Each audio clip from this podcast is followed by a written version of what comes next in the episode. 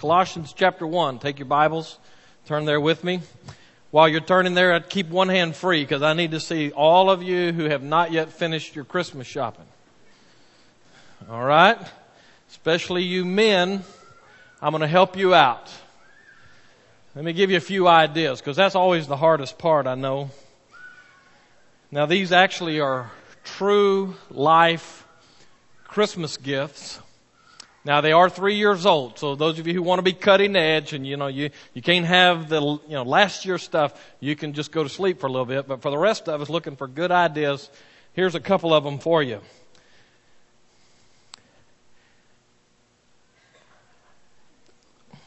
I'm trying to find the best way to say this. If you happen to be a narcissist, now if you don't know what a narcissist is, then you're probably not one. Okay, uh, narcissist is somebody who's it's all about me. You know, it's just all about me, and I'm the world's greatest gift to the world. And so, if you're that person, then for your loved ones, you can give them. This is these are true now. A life-size replica of yourself made out of Legos.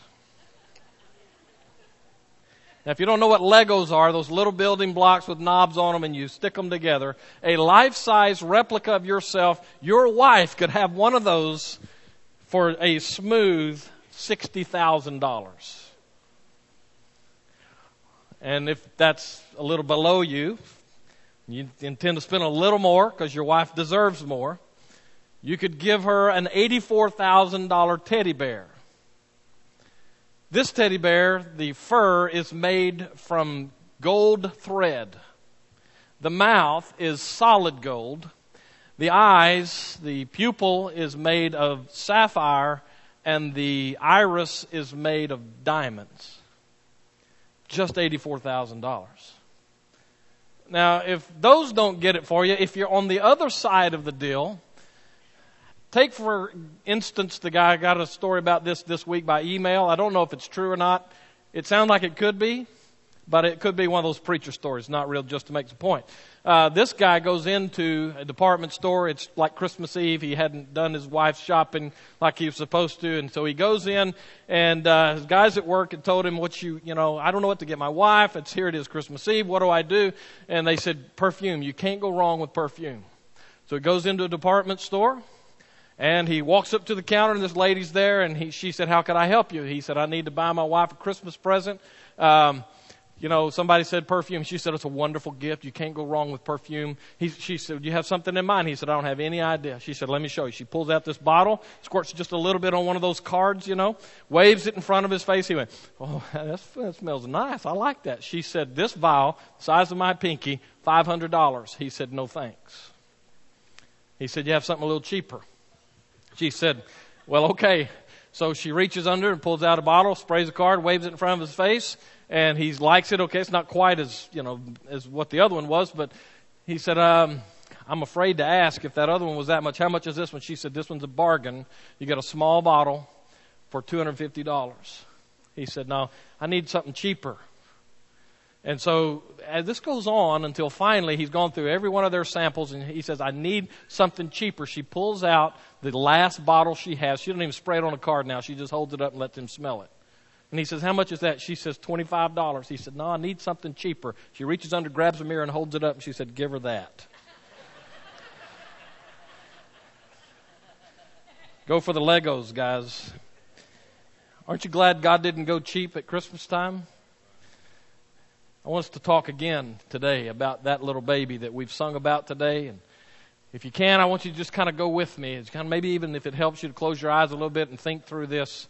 Gather around at that manger site, in that stable, so many years ago. Gather around all of those animals and these smelly shepherds. This poor carpenter and his young wife and look down into that manger, into the face of that little baby. What do you see? It's hard for us to imagine that, really. Oh, we can get the face of the baby. That's not that hard for us to do, really. But to look into the face of that baby and see the reality of what stares back at you. It's hard for us to do, really. Paul says, Colossians 1, beginning in verse 15, that baby, he says, he is the image of the invisible God. We talked about that last week.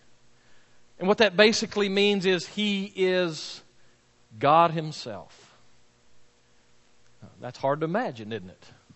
I love the song these ladies just sang for us. I listened in the earlier services, they were singing it. It's the first time I'd ever heard it, and I was putting those words and letting them just run through my head. And, and I was able to do that twice now because of both services. And, and as I sat in this service listening to that, the, the, the unspeakable reality that God Himself is here.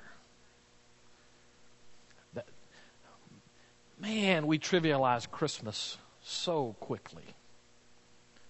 What a wonderful truth that is. That God Himself is here. He is the image of the invisible God. And then Paul goes on, and we'll pick it up here in what we have to say today. He says of this baby, he is the firstborn of all creation. Then he explains that, for by him all things were created in heaven and on earth, visible and invisible, whether thrones or dominions or rulers or authorities, all things were created through him and for him.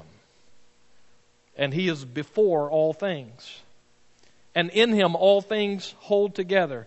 He is the head of the body, the church. He is the beginning, the firstborn from the dead, that in everything he might be preeminent. For in him all the fullness of God was pleased to dwell.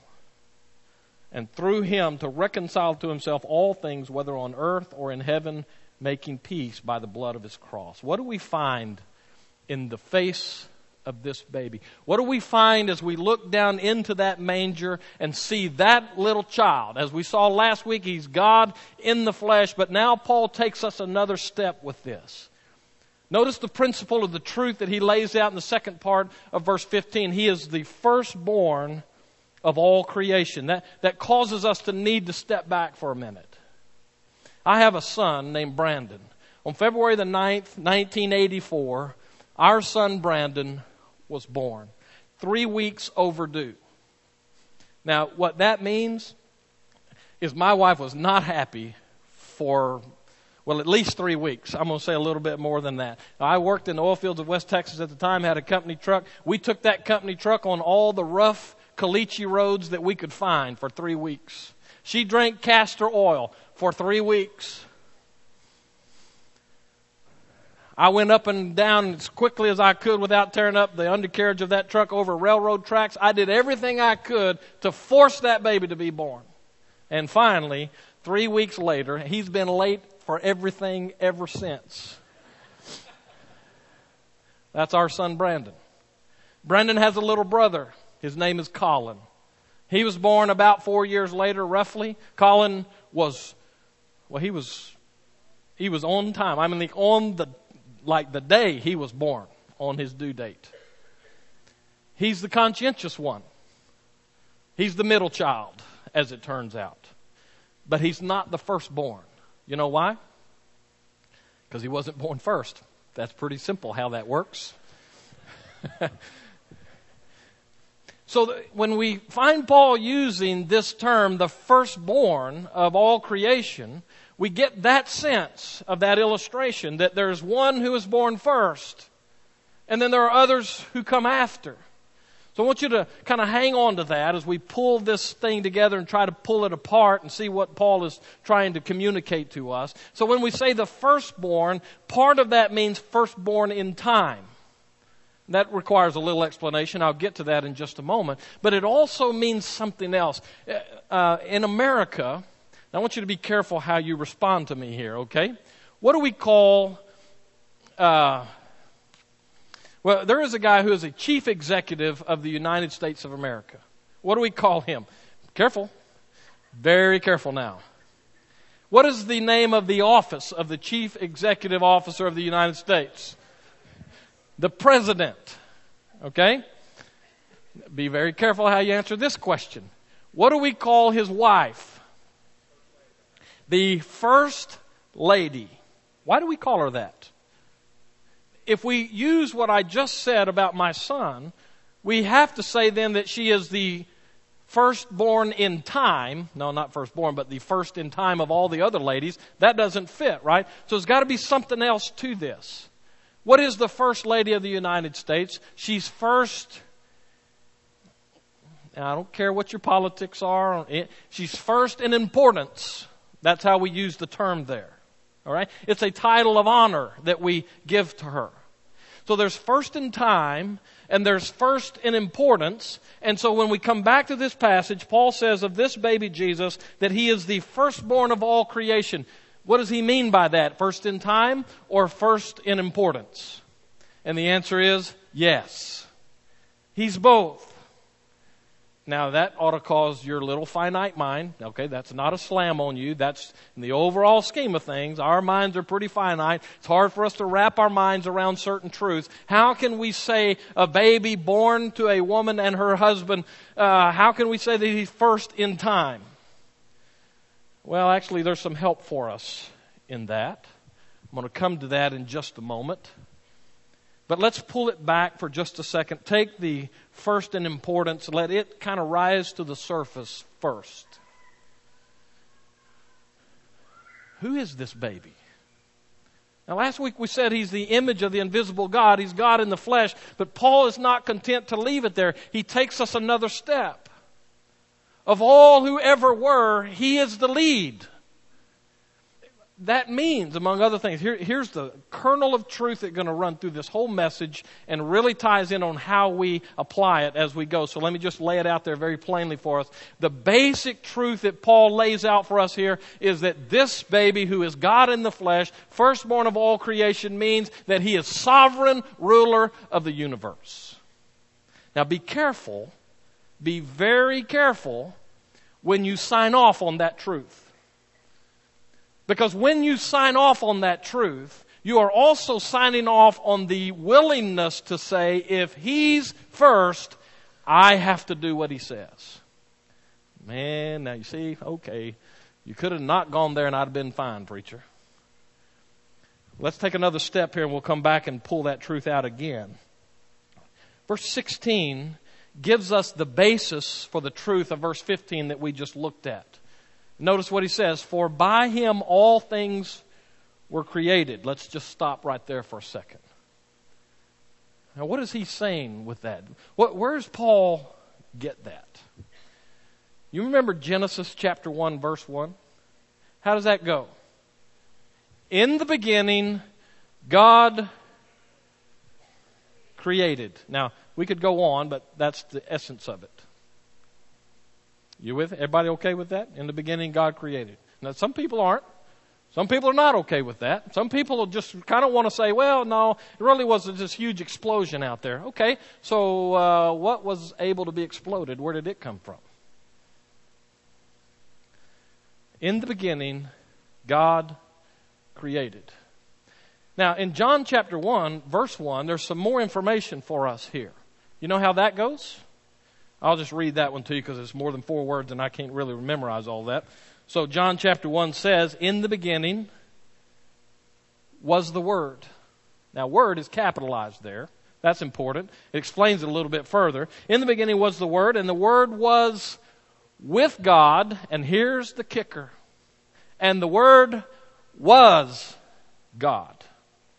So now with John and Genesis 1 on each, what we have is a marrying of presentations that leave us at this point. The Word was at creation, and now we take another step. All things were made, well, wait, excuse me, verse 2.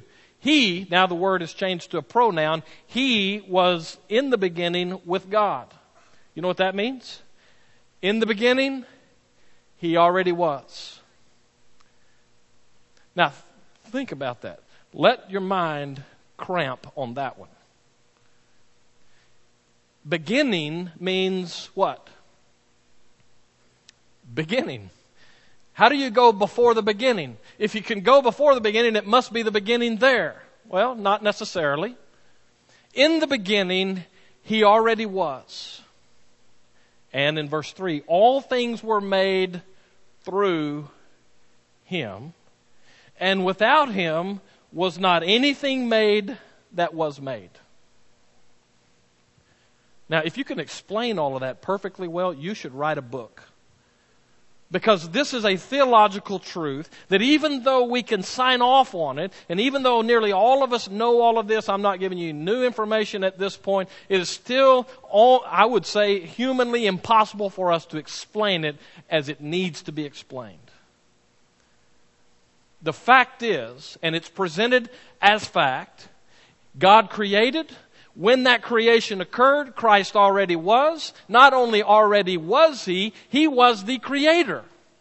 How then does Paul say in Colossians 1:15 he is the firstborn of all creation? Now we get to the first in time. You see? But our minds cramp here because we start trying to put all of this stuff together. But let me just kind of ease your mind a little bit. First of all, all of our faith is by faith. Okay? If you can explain it away, then it might not be God. It might be you saying, oh, I got this figured out. There's a problem with that. We'll get to that in just a second. So he is the agent of creation. In verse 16, for by him all things were made. Let's just stop and let that sink in for a minute. Jesus Christ, the agent in creation. How big a deal is that? Let, us think on the microscopic level first. Because he says, For by him all things were made in heaven and on earth, visible and invisible. I asked Spencer to go look up and give us a picture of an Antarctic mite. An Antarctic mite. It's named this because it lives in Antarctica. And it's a mite. Isn't that great how science comes up with names for stuff? What's fascinating to me about this Antarctic mite is, for the most part, you can't see it with the human. Eye. I mean, you can if you know what you're looking for, but you'd overlook all of them if you were looking at them and didn't know what you were looking for. But when you take an Antarctic mite, I mean, that's how small it is. When you take an Antarctic mite and put it under a microscope, you get this incredible picture of the detail that is so small that your naked eye cannot discern it. Show us that picture, would you? Wouldn't you like to have that crawling up your neck right now? Sometime this afternoon, go to the internet and look up pictures of the Antarctic mite. There are pictures that look like they come from Hollywood horror movies. I'm telling you, unbelievable stuff on the microscopic level. Some of you are not going to sleep for a week, are you? On the microscopic level, as small as small can be. We have stuff that is so small that we've developed electron microscopes, and probably worse than that since I was out of school, that help us to look down as small as we can possibly look. Where did that stuff come from? According to Scripture, Jesus Christ, the baby in the manger, all things were made by Him. Now you just think, for, just stop for a second. What does it take to create that. I'm talking about just the way it looks. You realize one of the things that just astounds me about these things? They live in Antarctica, one of the most hostile environments on the planet. They have developed, okay, wrong statement. That's what the scientists say. They have developed a means of survival where they are able to essentially go into hibernation through the worst part of Antarctica's winters. And their systems have a sort of an antifreeze where they can shut down without freezing to death. We can't figure out really how to do that well to keep our cars or our homes from busting pipes. It's one thing for us to figure that out, it's another thing to design that. For by him, all things, take out all things, put in parentheses, Antarctic mites, were created. You impressed with him yet? That's quite a baby. And by the time that baby shows up in that manger, all of this already is. So if you're not impressed with the microscopic, let's go to the telescopic view. Sometime this afternoon you go out, and, I mean, go to your computer, get on your internet, and look up images from the Hubble telescope. Let's see one of those pictures, would you? You know what that is? That looks like a first grade coloring contest, actually. Sometime, now, I want you to get this, okay? That's looking from space, the Hubble telescope in space, looking out into deeper space. That in itself ought to make us stop and go, okay, no. You remember the old song? He spoke the words, and all the worlds came into order. He waved his hand, and planets filled the empty skies. How did this get to be? I don't even know what that is. Except I know that it is. Isn't it interesting that scientists can take a telescope and, or build a telescope, put it up, defy all the laws of gravity to get that telescope into the early or the outer parts of our atmosphere and shoot that signal out into space and retrieve images, and yet we haven't quite figured out how to send a man out there to look at that in person. Uh, we've great technological advances as people, but there's so much we don't know. Uh, we can postulate, we can write textbooks, and we can do all of those kind of things and come together at the table, believers and unbelievers alike, and say, Yeah, we believe that's truth. How did it happen? Well, you know, that's another story. We got lots of, we got lots of ways. We, we, we try to figure that out, preacher. I don't have to figure it out. I just take it by faith, for by Him all things are created. That, that's not a naive approach. I'm all for scientists trying to figure out exactly how all that stuff happened. But the bottom line is there's a mover and there's a shaker, there's a creator who says, boom, let it be. Baby in a manger? Well, yeah. Oh, that's some baby.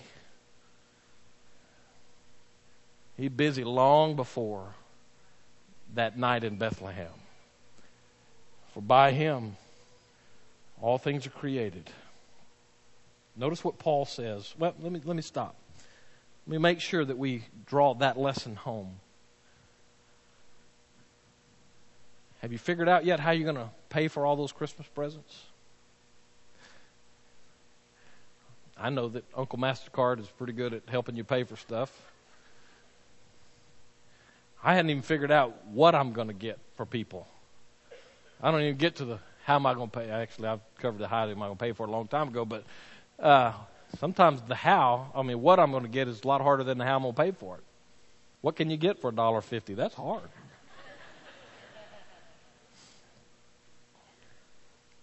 but let's get to real issues.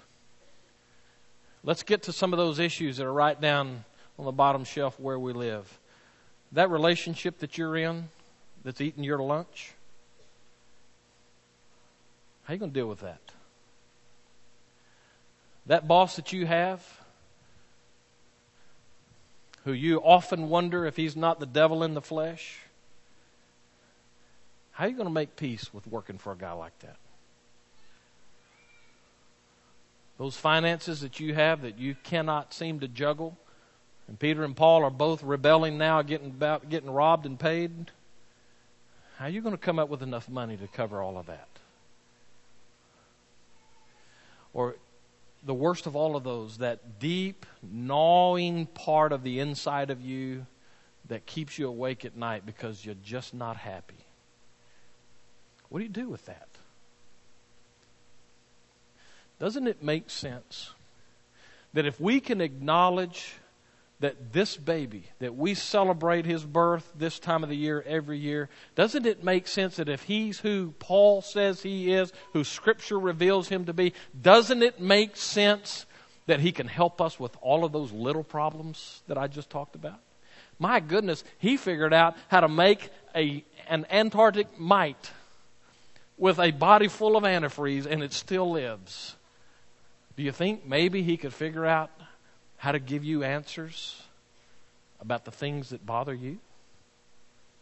Do you think if he spoke the word and all of space, all of that was there?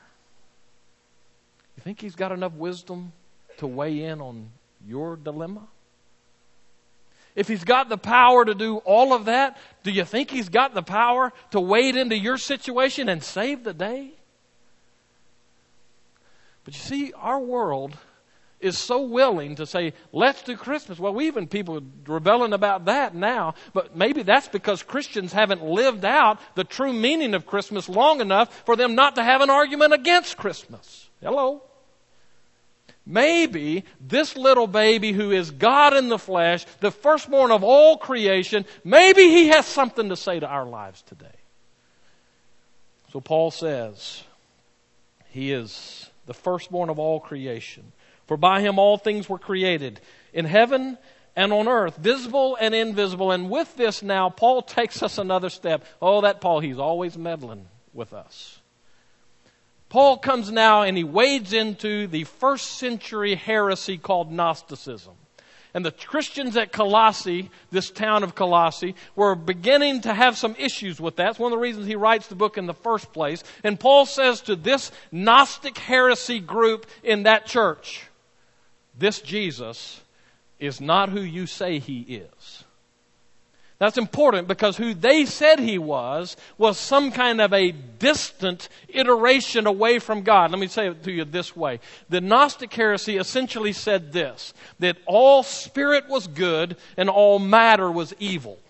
Okay? So the way that plays out is God is good and holy and separate from matter, which is earth or stuff that you can, tangible stuff, all right? And so if God is holy and good over here, and matter is tangible and evil over here, God can't touch matter because it messes him up somehow. There's some heresy for you. But the, see, there's a problem with that when you start talking about creation. Because Scripture says, in the beginning, who created? God created. But the Gnostic heresy in the first century church was saying, no, God couldn't have created because He's too holy to get His hands dirty with that.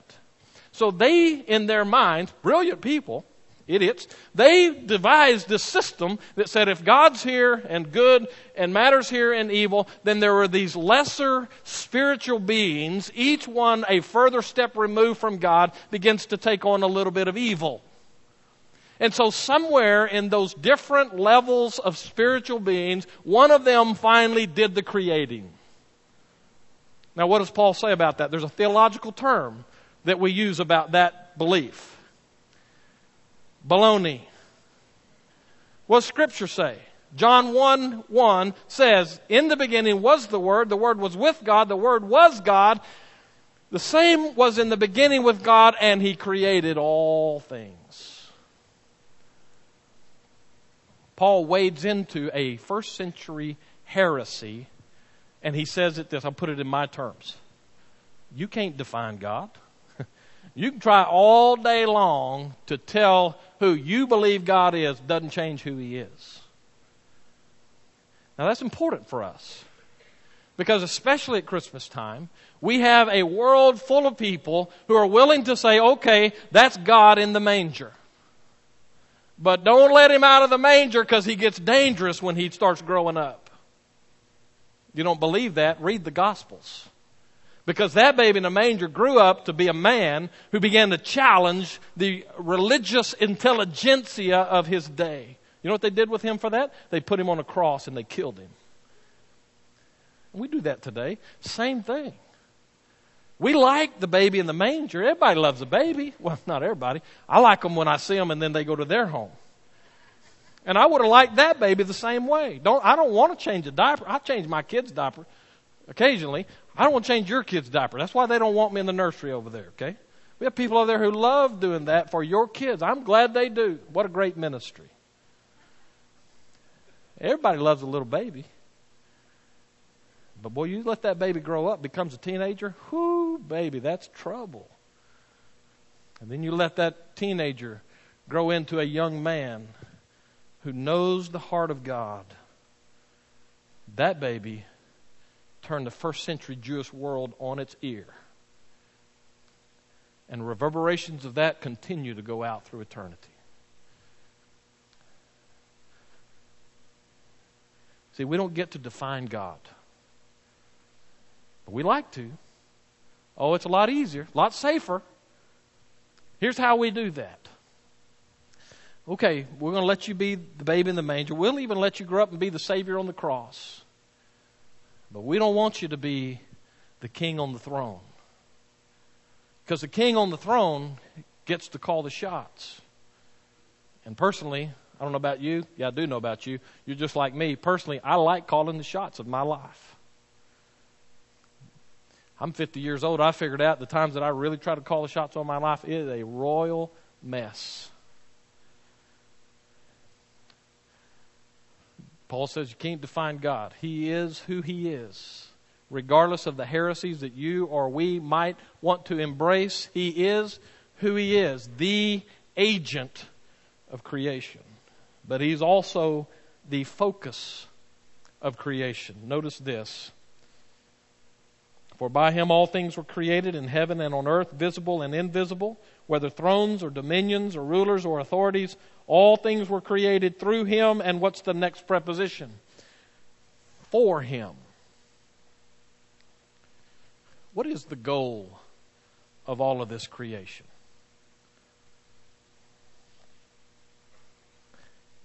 It is to bring glory to the Creator. I took some shots from some of y'all. Y'all are the mean crowd. The early crowd didn't do this to me, but uh, I'm kidding about that.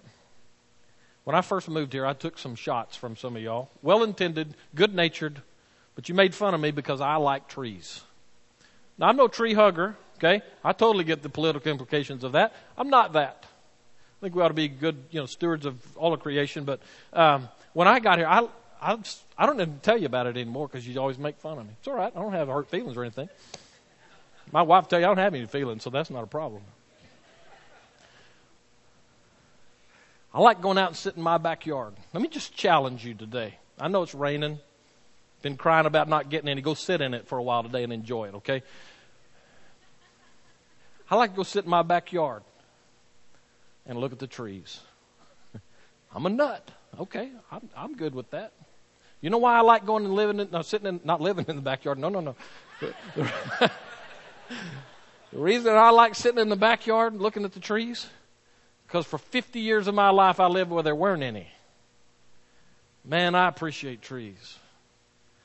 I like going out and sitting and just looking. My mind goes nuts. I have these trees in my backyard. I don't know how, how tall they are. Pine trees, about, you know, whatever average are around here. And I'm thinking, how long does it take that tree to get that tall? I look at that and I think about all the, the biological life, the system that's tied to that. Every bit of that under the control of Jesus Christ, the Creator. That tree doesn't have exactly the right conditions, it won't grow at all, much less to be what it is. How do you think that happens? The hand of the Creator. If you can sit out in the forest, on a deer stand, or wherever it happens to be, on the lake, on a creek somewhere, bio, excuse me, if, if you can sit out there and not see the hand of God, you're not looking hard enough because his handiwork is everywhere. His thumbprint is everywhere on creation. And it all brings glory to him. Why? Well, look at it. Try to figure it out. We're still discovering stuff. And we call it new truth, a new discovery. I'm sorry, it's been there forever. It was part of how it was designed. Wow. That's some baby laying in that manger there. How much of your life is specifically geared towards glorifying God? How much time do you spend every day stepping back from the hectic season and just being, just being blown away by the handiwork of God? Verse 17, and he is before all things. There's the firstborn, by the way, of creation. And in him all things hold together. Look at your watch. Look at your watch. It is time for me to finish. I get it. But look at your watch. If it's working, then that argues for a watch creator somewhere, doesn't it? I mean, it didn't materialize on your wrist. Somewhere, somebody made a watch and they designed it where it could work. And whoever that person was, you have no clue and it doesn't matter. It continues to work. You know, there, that is the exact theological argument, argument that some people have about who God is. He's the great watchmaker. And he designed all of this and he put it together and he pushed it out there and now he sits back and just watches it with no involvement at all. It's time for that theological term I taught you a little while ago baloney. God's not some disenfranchised, disengaged divinity. He is the God according to what Paul says here, and in him all things hold together. You know what that means? That means that if you are investing your life in Him, allowing Him to live His life through you, your life's together. Why is it that we have so many Christians in so many churches whose lives are a wreck?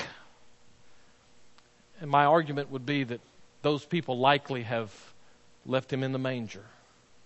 They've not let Him be who He is the Lord of all the universe. Oh, he's a baby in the manger, but he's so much more than that. So let's pull it all together that one truth that I told you about earlier, and I'll close. If he is all of these things that Paul says, and he is, if he is, then there is only one logical response to that. You do what he says. if he's really God, and he is, then we don't really have much of a choice about whether we're going to be in control or not, do we? The only real choice is to submit to that. He's sovereign. He's Lord. He's ruler. He's creator. He's involved. And so we bow the knee to Him and say, Not my will, but yours. Well, that changes prayer. That changes everything about life when you get right down to it. So, what do you do? I'm sure glad God didn't go on the cheap at Christmas, aren't you? You responded better before I preached. I hope that you're glad God didn't go on the cheap for Christmas. Let's pray. And so, Father, once again, we find ourselves face to face with a choice. We're so sorry for the times that we have chosen to play God. We try to put you in a little box and we try to tell you how it's going to be. All the while, we totally disregard the fundamental truth that you're God. So, Father, I pray now that you'd move in our hearts for that stubborn will of ours, the pride that says, I'm going to be in charge. Father, we pray that you would forgive us. If necessary, for those of us that are especially stubborn, Father, I pray that you would do what you have to do to break us